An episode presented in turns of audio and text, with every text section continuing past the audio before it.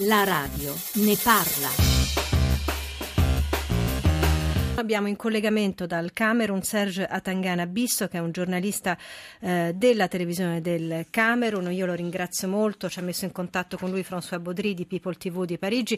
Serge parla francese, tradurrò la sua voce. Serge, bonjour. Avant tout, quelle est la situation au Cameroun aujourd'hui? Combien de personnes ont été enlevées dans ce enlèvement dont les journaux italiens aussi donnent nouvelle aujourd'hui? Quante persone sono state rapite in questo rapimento che c'è stato in Camerun?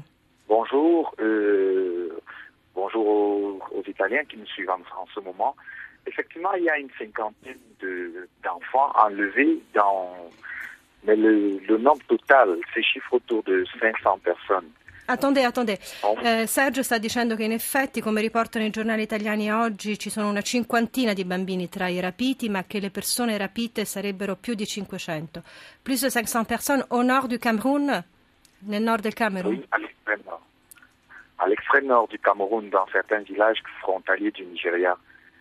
Cette zone-là correspond au nord-est du Nigeria, mais c'est l'extrême nord du Cameroun.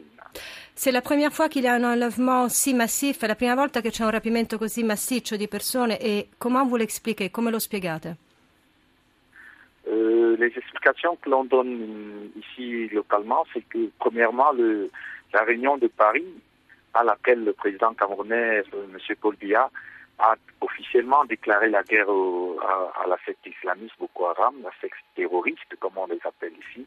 Il y a également que le 5 janvier dernier, dans une vidéo publiée sur YouTube, M. Abubakar Shekau, le chef de Boko Haram, a menacé directement le Cameroun. Attendez, allora je traduis.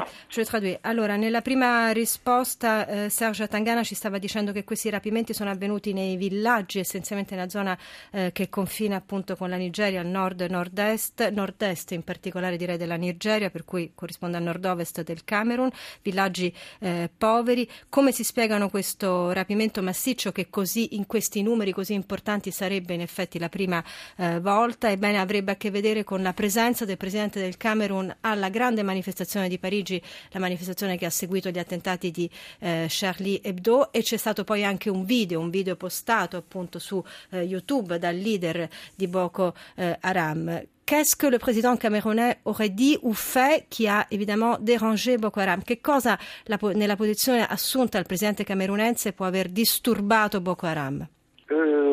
Je voudrais tout d'abord apporter une précision. Le président Paul Biya n'était pas à la réunion, c'était pas la manifestation de Je suis Charlie, mais c'était longtemps avant, je crois en début d'année dernière, où le président Biya et un certain nombre de chefs d'État africains avaient été invités par le président. Ah, la réunion de Paris n'était pas pour la Charlie Hebdo. Allora, mi correggo, ho capito male io, non era presente la manifestazione di Parigi dopo Charlie Hebdo, ma un'altra riunione di Parigi. Excusez-moi. Oui, c'était avant. Bon, maintenant, ce que je vous dis au cours de cette réunion-là, c'était à l'invitation du président français. Le chef de l'État camerounais a officiellement déclaré la guerre à Boko Haram.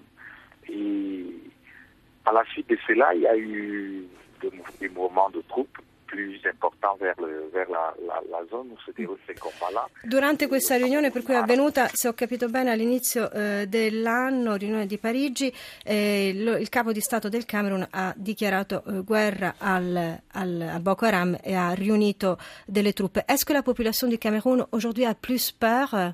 C'è più paura oggi in Camerun? Ce qui est certain, c'est que les populations quittent la zone de combat, parce que c'est des tirs réguliers et quotidiens. Boko Haram, on se réveille avec des coups de feu, on s'endort avec des coups de feu. Du coup, les populations civiles, bien que l'armée soit présente et riposte régulièrement avec des résultats probants, la population civile a peur, évidemment, et s'éloigne des zones de combat. Mais c'est une peur, qu'ils ne se ressentent que dans cette zone-là.